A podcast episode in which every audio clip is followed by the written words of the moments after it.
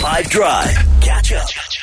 But I had mentioned the fact that since the start of the show, I had been rubbing my toes in beautiful white beach sand, the likes of which Joburg is not normally supposed to see. But, but, but, but, but, but, but, but, sand when you don't want it around is not a good thing. Imagine, like, you know, when it's in your shoes, for example, or, or perhaps worse, or I don't actually know if it's worse, it's in your hair. Who knows? Let's put this to the test. So you've got a year, right? A year that you have to live like this. You either have to live for a year with sand in your shoes or sand in your hair. Which of the two would you would you pick? Shoes, guys. You cannot ruin hair. Like, hair's too expensive to mess with. Shoes. Shoes, no matter what. I, yeah, same for me too. I just feel, feel like it would get, it just would constantly be bugging me. I'd be scratching my head the entire time, and I'd, I'd be upset. Fill my shoes with as much sand as you can. Keep my hair sandless, please. Really? Okay. Yeah. Well, how about this for you? Okay, for a year, full year, right? You got shoes in your sand, sand in your shoes all the time, or sand in your hair.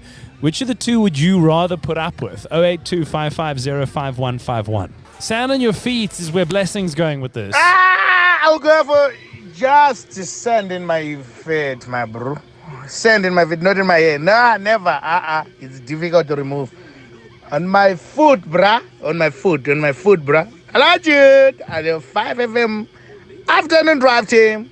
Say bless the truck drive. You're not the only one, man. Dan agrees. What's up, 5FM? Uh, I would definitely, definitely say um, shoes, shoes filled with sand. Because yes, it would be uncomfortable. But if you've got sand on your head, then it's gonna go in your eyes. It's gonna go all over like your bed when you, like your pillows when you're sleeping. It like there's so many more ramifications to having hair filled with sand. So take all my shoes, fill them with sand, leave my hair alone. It's true. Thanks, uh, yeah, your feet are just sort of further away. We did get some hair, though, just by the way. Check out Mike. Guys, I think it's sand in my hair because you know you get that cool beach hair vibe. That works. But sand in the shoes, no, I can't have that sand between my uh, toes feeling. That just drives me insane.